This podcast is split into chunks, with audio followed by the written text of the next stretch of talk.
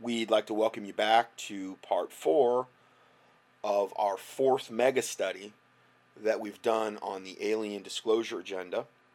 and uh, the next, we're just going to play a couple clips from a interview um, on Coast to Coast with John Lear, whose dad actually invented the Lear jet, uh, and Richard C. Hoagland. And they're going to talk about the sp- secret space fleet that our government Now, Corey Goode talks about this all the time, but you could say, yeah, well, Corey Goode's a uh, nutcase. He's he's some new ager that says he's going to the inner earth and traveling around with on all these spaceships that are being shown all this stuff. Well, these guys were in high um, positions in our own government, very very high credibility. Uh, John Lear in particular, and um, you really can't say that about them. So in other words, there's a lot of other people, high-ranking military officials that are also confirming that these programs have been in existence for decades. So I'm going to go ahead and roll this one, and um, we'll do commentary on the way. Is a retired airline captain, former CIA pilot, as well as the son of the famous inventor of the Lear jet. He is a Lockheed L-1011 captain and is highly regarded in aviation circles. He has flown more than 150 test aircraft and has won every award granted by the Federal Aviation Administration. John also holds 18 world speed records and has worked for 28 different aircraft corporations. During the late 1980s into the early 1990s, John began coming forward with startling revelations concerning the subject of aerial phenomena and unidentified flying objects. He is our special guest tonight on Coast to Coast. John, my pleasure. How are you? George, it's an honor and a pleasure to uh, be on the show with you, and I'm great. The uh, disclosure briefing that I just heard that I played, uh, is that based on things that are or things that could be? Most of that was real. Uh, in fact, all of it was real. There was a, if I had to make a change, I'd make the change, which isn't important about why they killed Kennedy. There are so many reasons they killed Kennedy, but uh, one of the the main thing, the reason they killed Kennedy, he was insisting on inspections of Dimona, which was Israel's uh, nuclear uh, manufacturing plant, and uh, they couldn't have that, and so uh, Mossad, in conjunction with uh, several guys at CIA, one of which was. Uh, um, I'm trying to think of his name. Anyway, they got together and they, they planned that thing and uh, eliminated Kennedy. You know, now, there's a few things that they left out in that uh, briefing for Art. And uh, one of them was that EBE 3, who was captured in 1953, uh, who they named J Rod, um, helped them build their own flying saucers. Now the EB three, I think that's an extra biological way. It's it's like a it's like a gray alien, and if that's the gray alien they captured at Roswell, I'm not hundred percent sure. Um, they've tried to extract information whenever they're able to capture these entities, and get information on how to build, you know, flying saucers, advanced technology, and things of this nature. I believe that's what he's in reference to there. The United States government. Is that the one that that, that Dan Burisch uh, Dan person Burisch, is talking yeah, about? I've seen those tapes, and at first I thought that Dan Burisch stuff was uh, was not real until I saw the videotapes of him, and I said, yes, yes, that's real. He was there. I know the protocol, and he was there, and and uh, the stuff that he says is real. And later in the program, I'll tell you some of the stuff that uh, he is going to be talking about is not it's dis- disinformation, but uh, basically that's not his fault. By 1962, we had vehicles, uh, while they could not perform the faster than light speed of the alien vehicles, we could certainly get them to the moon in about an hour. Uh, regular trips to Mars. 1962, I believe is what he said. We've been going to the moon since 62, and probably before that what's all this garbage about, you know, the moon landing in, in 1969? Well, that's for our benefit. That's for our entertainment. That's to keep our eyes fixed on that. The people in the know, from what I've heard for years, the people in the know know that the astronauts that go up into those uh, areas and stuff, they're they're basically they refer to those types of things as like you know, the rockets that went up to moon as buckets of bolts. Okay, compared to the technology that they've got available and have had have had them for decades. And you say, well, how did they get all that? Well, again, it was that whole Grenada Treaty, which is where we started acquiring all of this advanced technology in exchange for them, them, the Nephilim, essentially, um, disguised as aliens, being able to experiment on our population. And that population has been abducted and experimented to the tune of anywhere from 2 to 4% of our population for decades. They're being abducted to this day. There's a gigantic breeding program that has went on all along the way, and those entities that are coming forth from the breeding program are being reintroduced back into society in a covert manner. And that is what we're going to talk about in a little bit. I don't know, two, maybe, I don't know how many parts away that we'll get into that then. And that's on the book that I had uh, the audiobook that I had recently heard, and we're going to go into depth on that subject. Uh, the, and, the, and the information there is very, very matter of fact. It's, it's you know, so all of this, the, the reason I do these studies in this mega format is so much of this stuff ties together. And if I cover it all in one, like if I do an eight or nine part, I, so much of what we're covering cross confirms it. So let's go forward. Uh, we were making regu- regular trips to Mars in 1966 Mercury, Gemini, and Apollo were all cover missions, and most of the astronauts knew it. They, they were cover missions. They were they were there for the benefit of the public. Look at what we're doing. We're going into space. We're doing this. We're doing that. We're spending all these millions of dollars when we don't need to, when we're already going there. You know. And on January 27, 1967, a fire in Apollo 1 atop the spacecraft, uh, I think it was pad 39A, um, killed Gus Grissom, Ed White, and Roger Chaffee, and one other astronaut. But this fourth astronaut was not one that we knew. The fourth guy was one of the secret astronaut corps that was formed along with the astronaut corps that we uh, knew about. The difference being that uh, the astronauts in the secret corps were going to the moon in 1962 while the public was watching the Mercury astronauts circle the globe. Oh, really? And after constructing various buildings and mining facilities by 1966, we landed on Mars. and six, and uh, since then, we have explored most of the planets in our solar system and found life similar uh, to us on all of them. Now, one interesting thing, George. remember Mars rover? Okay, so I don't know where he's going with that. Where's to say, oh, there's civilizations, or is it the fact that these Nephilim has have actually abducted these people, okay, off Earth and taken them off world to do whatever thing they're required to do slave camps, work camps. I've heard a lot about that, that they have done this. So it doesn't mean that those planets were, were had humans on them, like for eons or whatever. It's most likely that these these alien Nephilim entities, with their technology, just whisk them to an off and uh, under there's no more prying eyes.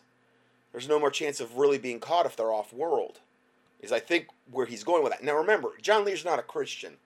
Okay, so you have to take a lot of what these guys will say with a grain of salt. They talk about remote viewing. Remote viewing straight from the pit of hell. Remote viewing is just a notch below astral projection. Okay, so they're deceived individuals. Okay, but I don't believe they're deceived about all the information that they're that they're trying to disseminate though. A few years ago, had the dust settle on the solar panels, and it, it uh, couldn't recharge its battery. Right, it looked like it was going to die. Yeah. And then all of a sudden, it was uh, it was the the dust was gone, and uh, the batteries recharged, and everything was normal. Right, and they blamed some kind of wind. Uh, dust devil that knocked it off or something. Well, what really happened was that was our secret astronaut corps up there with uh, paper towels and Windex. John. You believe that one? Absolutely. As a matter of fact, the guy that told. In other words, we had a space rover up on Mars. Okay, and obviously we didn't supposedly have any people up there. And it got like space dust on it, and all this stuff happened, and the batteries died, and then all of a sudden the next day it was working, and, and the solar panels were cleaned, and everything was cleaned, and, and the batteries were charged. And they were like, it was some whatever anomaly that caused this. Well, actually, it was our guys that were already up there that went and cleaned it and got it working, and then they blamed it on something else. Now, again, I've heard a lot about this that we've got whole colonies of people on Mars. Okay? And um I'm just telling you, I've heard it from so many different sources, and there's a lot of other very, very um, there's other evil, wicked factions up there, reptilians, uh, what they would refer to as insectoids. Uh, they're then they occupy parts of Mars as well, and this goes for a lot of other planets as well. Okay, so there's a lot to this again, I can't ever firsthand verify. It. I'm just telling you from a lot of different unrelated sources. I'm hearing very similar stories. Me that who is not uh, living anymore. When I had expressed disbelief in some of the stuff, or you know, not, not expressed disbelief, I said, you know, uh, uh, it, it, are you sure this is true? And he told the Mars rover story. He said, yeah, that's who went up and cleaned it. Why would all right here? Let me ask you this, John, and, and we're going to get into a lot of interesting things with you tonight. And you've got credentials all the way down your arm, and I want everybody to understand that because I'm going to ask you some specifics of your life. I want them to understand who you are, who we're talking to tonight. Why would they even need rovers there if we had astronauts already on the planet? It's part of the it's part of the cover up. Mercury, Gemini, Apollo, the space shuttle it's all to keep our eye on that while the other stuff is going on. A huge, bigger picture, no huge, doubt. Huge, huge, bigger picture. All right, let's. Okay, so they go on for the next. Oh, I, I played about five minute, fifteen second mark. They go on for the next up until about the 42 plus minute mark where they're talking about John's life and his dad who invented the Learjet and all a lot of the stuff he saw in the military and things of that nature and uh, a lot of it is it's very interesting, but it, it's not. I'm just trying to get you the give you the how the filet mignon of the of the interview, like like the most important parts.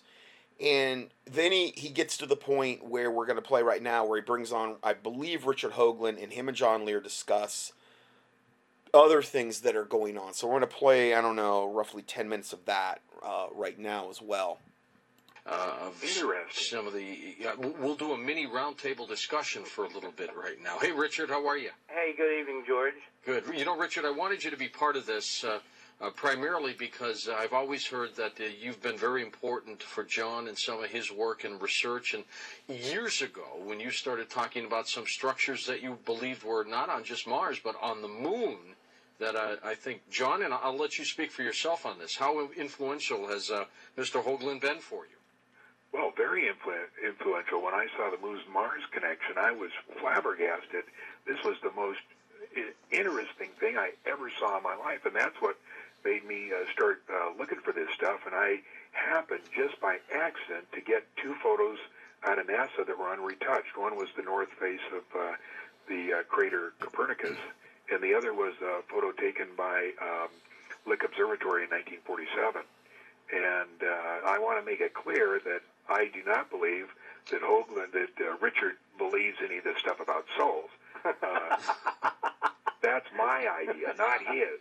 What I'm saying is Richard found the uh, uh, that uh, thing in the in the sinus medii and found the picture of it, which, uh, which. Well, I have a little surprise for you, John. Tonight, I just uh, earlier this evening got off the phone with my assistant Carrie Carrie Clark, who is a photo expert in New York and she did some of the early work on the original Apollo data that we procured out of Houston, out of the LPL, out of the Goddard National Space Science Data Center, and she has found print for you of this several mile high glass tower, this ruin that I found on 84M, which is one of the lunar orbiter shots taken back in, I think, 1966. So you will be getting that. Um, Fantastic. Exactly You're making good on your promise that you made four months ago, right? well, she's been looking. She's been on the road, and she. we have this incredible archive, and we we kind of distributed it around the country. You know, Steve Troy has parts of it. I have parts of it. Other people have parts of it. Carrie has parts of it, and we had to go finding because these are all analog prints. There's nothing computerized, nothing digitized. These are the original analog uh, images that came down from both the the unmanned lunar orbiters in the 60s and as well as the Apollo Hasselblad, another film from later in the 60s and the uh, early 70s. So you will be getting that. Now, George, I have something to announce. Okay, go ahead. Uh, this fall in Southern California, just about two hours east of Los Angeles, I'm going to be doing the first of an experimental series of retreats where we're going to have like four days to get people together and really go through where we are on the eve of some major breakthroughs that I think are coming. And I'm going to be revealing and publicizing and unveiling some absolutely mind blowing lunar imagery that unquestionably answers the question that one of your callers in the first hour had Did we go to the moon? Yes, ma'am, we went and we got the photographic proof. And John, it is going to blow your socks off when you see what it is we found. I can hardly wait. And it is in color. It is corroborated. It is in the official database. It's available for anybody to go check. And it, it raises so many profound implications as to who has known what and when. And I, I appreciate that you kind of separate me from your theories as to what all this stuff means. Okay, now I covered this, I believe, in the last mega study that, and Corey Goode had gotten into that, and other people have gotten into it, that we, we do have at least one large base on the dark side of the moon. And um, it's kind of like a international federation where the countries, different countries, Russia, United States, or whatever, kind of go up there and have and collaborate. Okay, it's more of like a United Nations type of base like that, and it's also a base for as a launching pad point for a lot of their deep space missions. Okay, they're initiated from that base on the dark side of the moon. From what I've heard, that's what they've got. Now, I'm not to say there's not other stuff going on on the moon, but that's one of the bigger things. But in terms of the evidence, gentlemen, there is no question that NASA has been hiding not only the stuff on Mars, but an extraordinary ancient set of ruins right next door on the moon. And I fully concur with John that there are two space programs. There is a secret program, there's the official program, which is the cover. And when you say, well, why would you spend $16 billion a year on a cover? Well, it's not their money, it's our money. They don't care how much they spend as long as they keep us in the dark. Well, why don't we see those rocket ships going up for the secret program? Because they're not rockets. George, come on. What are they? They're electrogravitic anti-gravity spacecraft that, you know, Tim Ventura and I have been discussing, which the Russians are discussing in the open literature, which are visible on the STS-80 and 48 videos that I provided to Art, and I guess you've probably seen yes, them too. I've seen them. Whitley, you know, used one of them, I think, on his NBC program some years ago. Um, there's a concurrence between the two programs, but I mean, my own intel sources, of which I have a few and they're very reliable, have unquestionably verified that there are two programs. Now, this Britisher, this Gary McKinnon, who was, uh, you yeah, know, he's the hacker, the hacker, the, the computer hacker. hacker. Yeah, who who broke into NASA computers. He found years ago pilot lists, officers' lists, the squadron names, the names of their ships, all this stuff, and that's why we're throwing the book at him, and we're going to give him 70 years as a lesson to anybody else. Don't do this, or we'll put you away and throw away the key.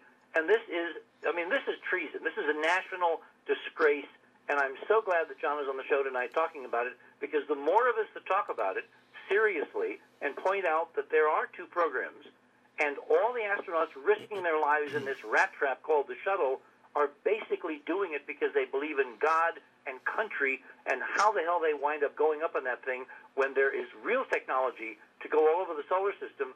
It, it has to be because someone appeals to their higher patriotic purpose and they say, mankind needs you to do this. Well, mankind doesn't.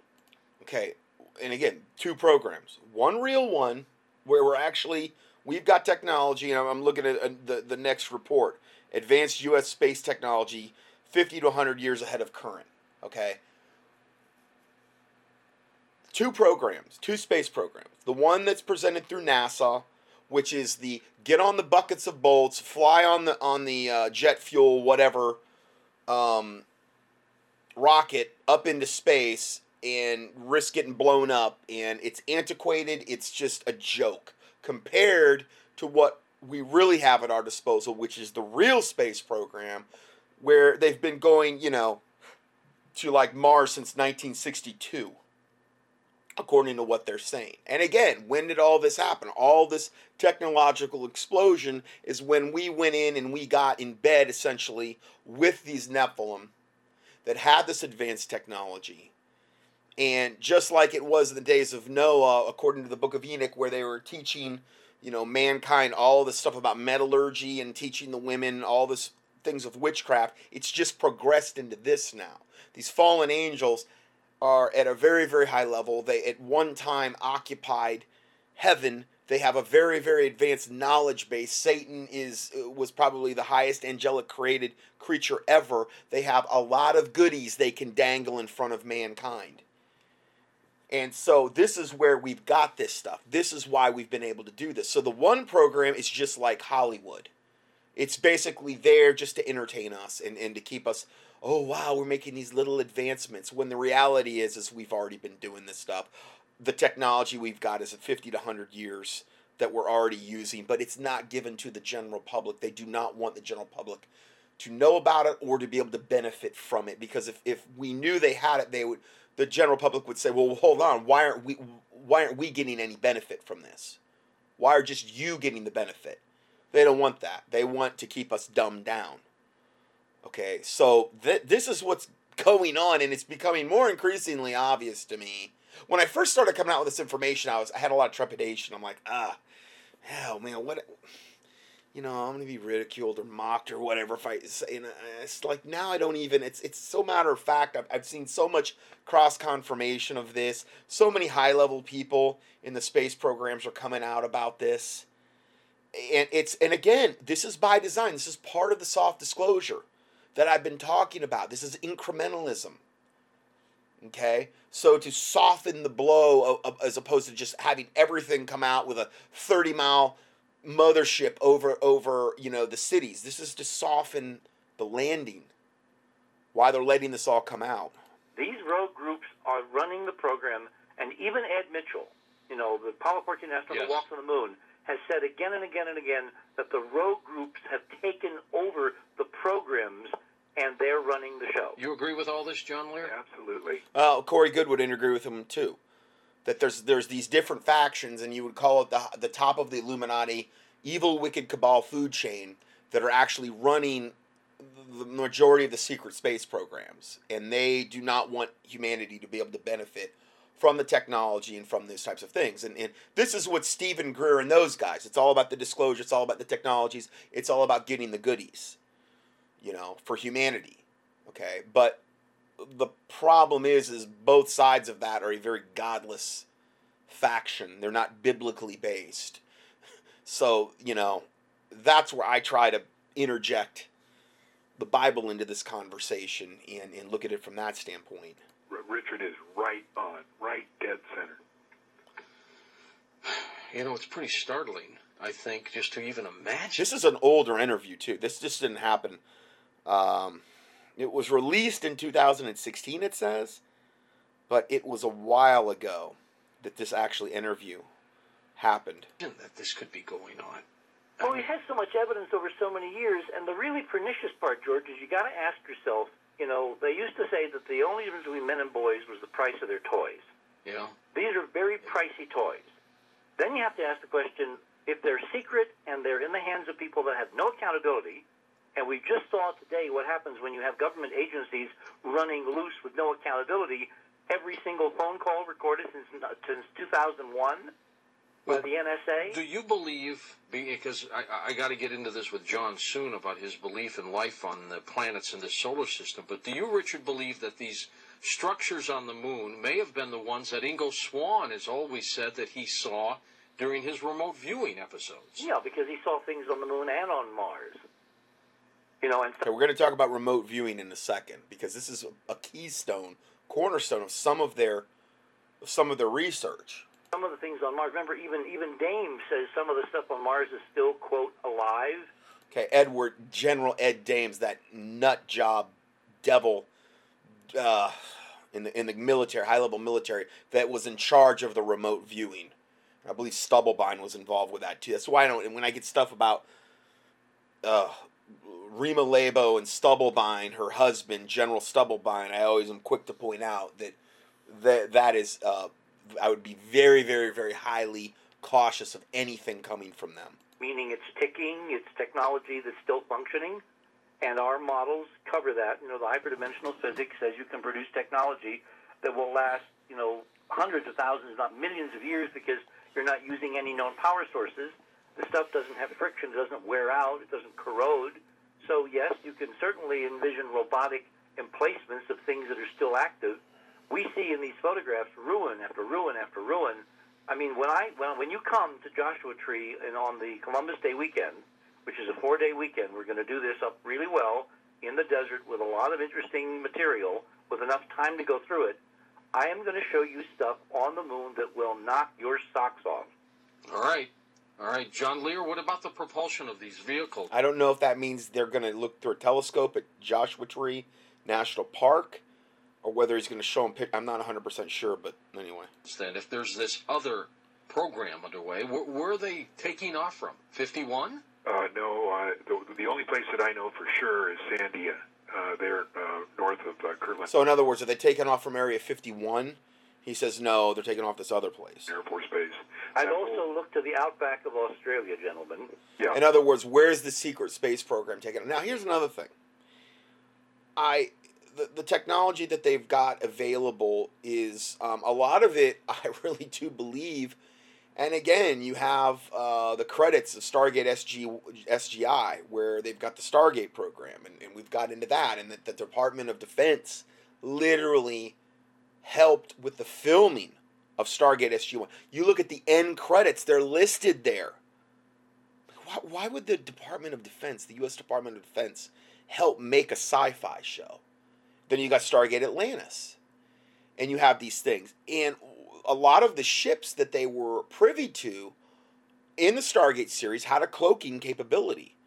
Meaning they cloak as soon as they, you know, uh, leave and you cannot see them. So Hollywood is indicating to us, I believe, to a large extent, what the capabilities they have. So if they've got cloaking capability, we would never see them take off for land. The middle of a continent which has only 13 million people, and most of them are Aborigines. See, again, they're they're saying, well, we would see them if they were taking on and off. Well, okay, they're saying, well, if it was in a remote enough location, you'd never see them. No, no, no. If they had cloaking capability, they could take off in the middle of the city, and you wouldn't see them come or land. So they're not getting into that, and I think they're missing the boat on that one. Yeah. You know, you could you could do you you could create entire cities, George, in the middle of, of uh, Australia, and no one would ever know. But we do have reports, Aboriginal reports of very strange things happening. That's where Pine Gap is located. Remember that Yep. facility? Mm-hmm. Um, I think Australia is the place because it's literally on the opposite sides of the planet from 535 people who are supposed to be mining the store and have been looking the other way for 50 years. All right, Richard. We'll get those pictures to John because I'm sure he'll love to see them. Thanks, Richard. All right, too. Richard. Thanks for. Okay, so that's all I'm going to play on, on that particular um, interview. Uh, hopefully, that gives you a little more, as far as more cross confirmation, more pieces of the puzzle, more very matter of fact discussion about what we're talking about here. Um, now, to counter or to add to a little bit, I posted my study here called Exposing the Strong Delusion ET, Aliens, UFOs, Nephilim, and the Grenada Treaty. If you want to know more about this Grenada Treaty, I think it's in part five or six, but I gave you all six parts here just so if you want to know. And then I also did another study regarding remote viewing, and I give you the link to that. And it's called Remote Viewing Exposed and Jesus Christ's Existence Proven as a Historical and Biblical Fact. Okay, so people say, oh, Jesus never existed, all this other stuff. Well, we totally debunk that notion because his existence is a confirmed historical fact, and we can prove that. So I'm just going to read you the table of contents for this teaching. Remote viewing exposed. Remote viewing is basically a notch again above astral projection. You're not literally going out of body and your spirit is going to the location, but you're staying in body and you're remotely viewing some foreign location. And our government has spent millions of dollars into these programs training certain people that have these uh, that are more prone to these psychic abilities to do this. And there's General Stubblebine, Major Ed Dames. These are guys that have been in charge of these programs. Our We have our government has spent millions doing this. It's not something that's a rumor, it's a fact. And it's totally straight from the pit of hell. It's just like the necromancy and the whole fortune telling and all that stuff that's forbidden in the Bible. Okay, you don't want to mess with remote viewing. And and we've and I get into that in depth though there in this teaching. Um, the next topic is the U.S. government's remote viewing cult. Uh, then Lies from the Pit of Hell, Courtney Brown, PhD, and his evil crucifixion ruse. Blasphemy Alert, The Lost Tomb of Jesus. That was one of the shows that came out trying to debunk Jesus or saying, painting some weird thing about him. Um, the Lost Tomb of Jesus, directed by 33rd Degree Freemason and occultist. And then we get into the Bloodline show and the Da Vinci Code attack on Jesus Christ. Then I get into the Shroud of Turin, biblically debunked. We, we can biblically easily debunk the Shroud of Turin, okay, that Catholic artifact. Um, I've done a whole teaching on that. Just key in Turin, T U R I N, in the keyword search box at contendingfortruth.com. I, I just used the Bible to do it. Uh, then Jesus Christ's existence proven to be an undeniable historical fact and biblical fact and the, what they call the law of pro- probability. We get into um, a lot of the prophecies that Jesus fulfilled and prove that there's no way he could have come to this earth in the way that he did, fulfilling all these Old Testament prophecies. There's no way that it could have all just been by chance, from a probability, from a scientific standpoint. It's it's impossible. Um, and then scientific and mathematical proof that the Bible prophecy is true and accurate. And then the amazing scientific accuracy of the Bible's oldest book. And then ancient evidence for Jesus Christ from non Christian sources, because there was a lot of non Christians that wrote about him as well. And then the last part is Jesus fulfilled messianic prophecies, Old and New Testament proof in Scripture. So I did that one back in 2012. So I give you that link. Okay, let's go to the next point here. And this one is entitled Phil Schneider's Alien Firefight at Secret Under, Underground Military Base Reexamined. Now, Phil Schneider uh, was killed, and they're going to talk about that. He was one of the first whistleblowers that came out regarding the underground bases that he helped construct in America. And um, I do not detect guile in this man. Every time I've ever heard him speak, he's extremely matter of fact, and he ended up paying for this information with his life. And man, does he have the scars to prove the firefight he was in. His fingers were blown off, they look like they're melted off his hand. And when you watch interviews, old interviews of him, you can still see that they're they're blown off. I mean, this guy, I really truly believe was the real deal. And um, I'm I'm going to go ahead and and uh, yeah, it's about ten minutes.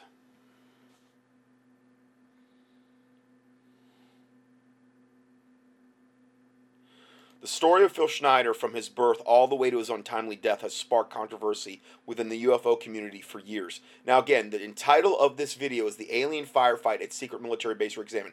This is near the Dulce base in Dulce, New Mexico, that um, uh, that happened. Okay, back in I believe the '70s, and Phil Schneider was a part of this firefight.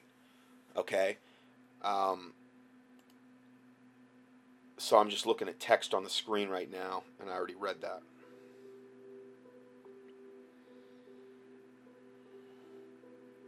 Working as a structural engineer for the U.S. government, Phil was deeply involved with the creation of many well known secret deep underground bases.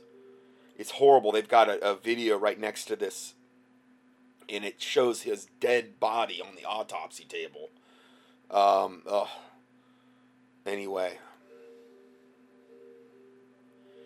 In 1979, Philip was contacted to help in the construction of an underground addition to the notorious Dulce base in New Mexico. Okay, so it was an underground addition.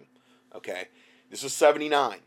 His main job was to sample the underground rock types and determine the best way to drill through it and remove it. Because that's what he did, that was his job.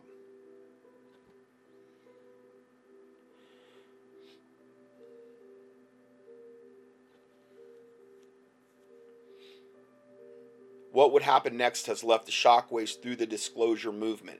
This is an excerpt from a lecture Phil gave shortly before his death. So we're actually going to hear him now talk.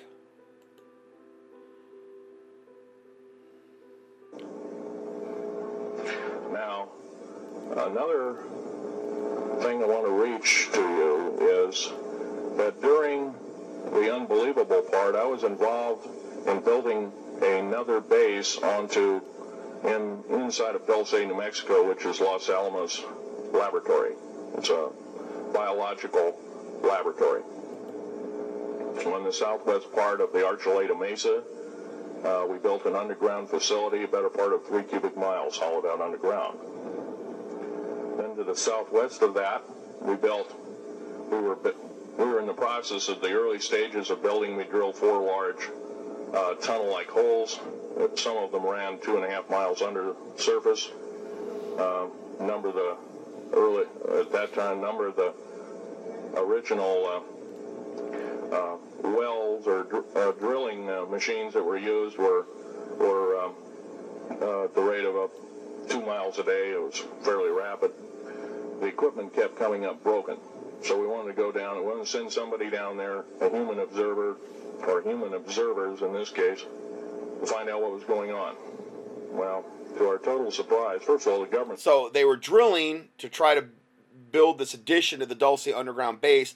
They kept drilling, and, and their equipment kept coming up broken. So they wanted to send a human observer down there to see what was actually going on. Knew all about it. They didn't tell anybody. Uh, So in other words, the government knew what was going on. They just kind of wanted to see, you know, how how many uh, of us they could kill. I guess I don't know. It's maybe a fun thing. I, I don't know. Our sick government. I have no idea. when I saw Green Beret and Black Beret people encamped inside of our geologist camp, I knew something was up. The gig was up. First of all, I knew all about the alien agenda. I'll explain that in a few minutes. The large alien grave. Now, obviously, this was filmed before Phil's death, okay? But this is an old tape. That He was one of the first guys. See, the people that really very like anybody like him, a whistleblower back in the day, back in like the '80s, if they tried to, it was basically they were as good as dead. Now they've gotten so far along with their agenda that those types of people, those types of whistleblowers, and again, we're having soft disclosure that is being encouraged, okay? That's not really happening so much now because they're so far along with their plan, they figured, oh, you know, let them be warned. It's a Kabbalistic principle. We'll, we'll, we'll let them. But back then, you did this, you're to die unless God protected you.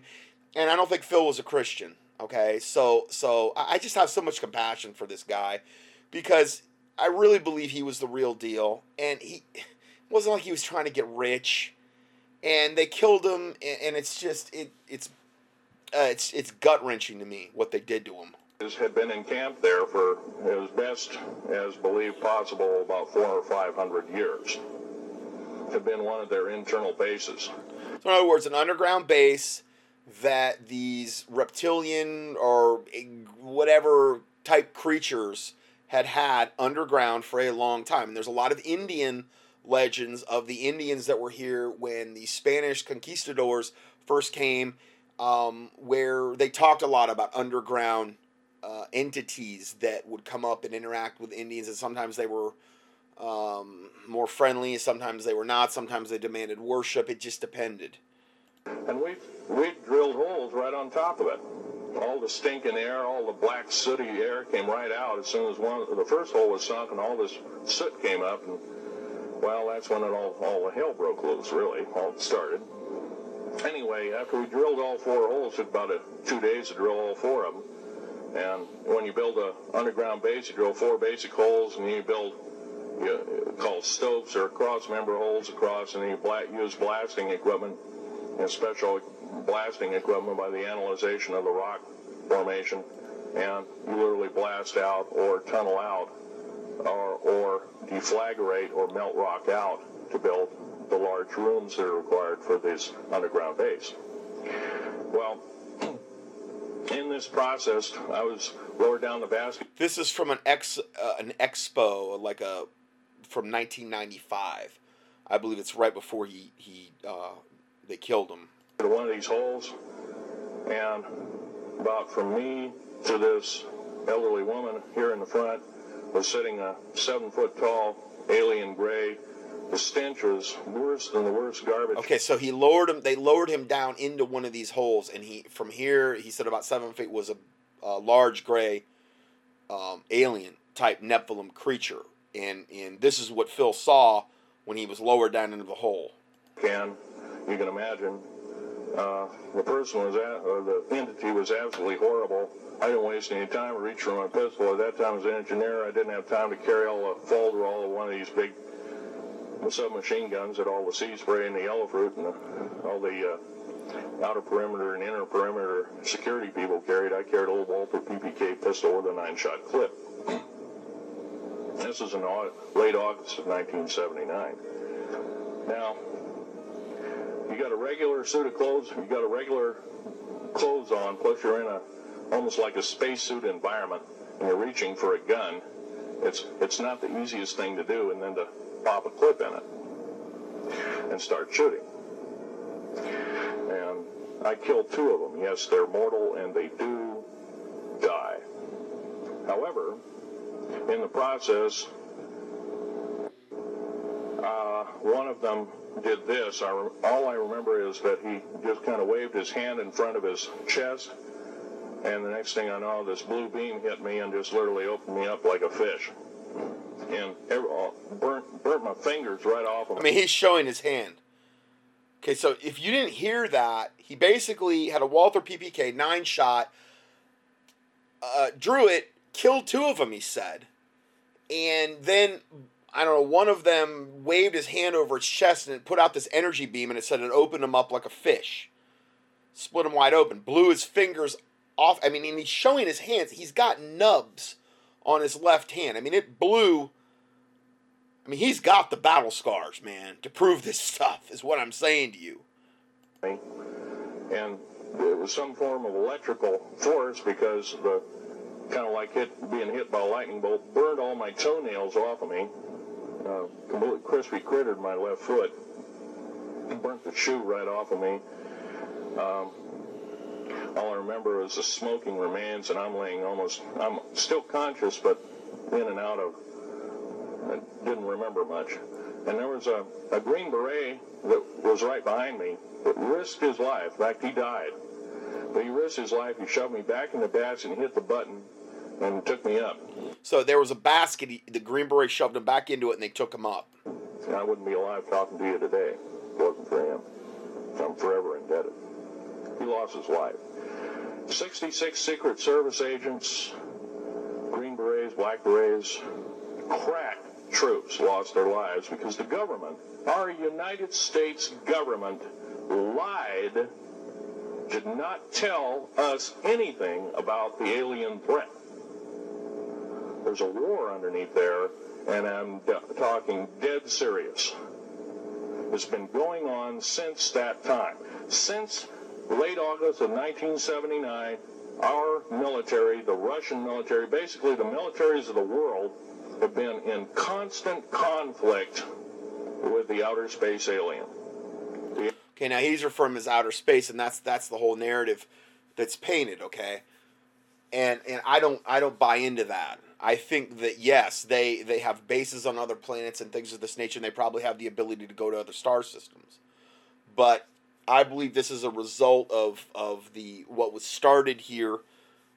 You know, going all the way back to Genesis six with the Nephilim and and with these hybridization programs and, and only God knows. And, and so much of the time these things are of a of a reptilian nature. And you look at what was the serpent. He was a reptile. So I think it relates to that but if we start buying into that other narrative like oh they're from other okay well how do we figure that into the Bible how does that work and and again a lot of that I believe is a lie in order to get us focused on, oh, they're from all these star systems, whatever away, and they're coming here, and and you know they are doing this all independent of God and all these other things. I, I don't, I just don't buy into that. The small gray, the large gray, the reptilians, the whole thing. There are 11, there are 11 distinct races of aliens. Two are benevolent, one had to leave here in a hurry because I don't believe any of them are, are benevolent. I think they're all straight from the pit of hell, and a lot of them come as the good cops. Oh, we're here to give you to your all of them will lie to you is basically what it boils down. Even the supposed good ones like the Nordics and them, oh, we're here to take you to your, next step on your on the evolutionary rung, you know. That is all a, a, a, lie and a ploy just to get you into hell. So none of them are benevolent. They're all straight from the pit of hell. It's just some some appears good cops, and a lot of them appears bad cops. It's the whole scenario there. The world is under attack, both on the surface as well underground. There, the Pleiadians. Are familiar. Maybe some of you are familiar with that. Uh, would some of you raise your hands who've heard of Billy Meier and uh, some of the, uh, well, very good, about half the group. Well, Billy Meier is one of these lucky people that they figured, well, he's kind of a simple type, we'll show him everything. Well, these are the benevolent aliens, and they've been here helping us. In fact, I have a picture, I have a picture, let me reach for it here.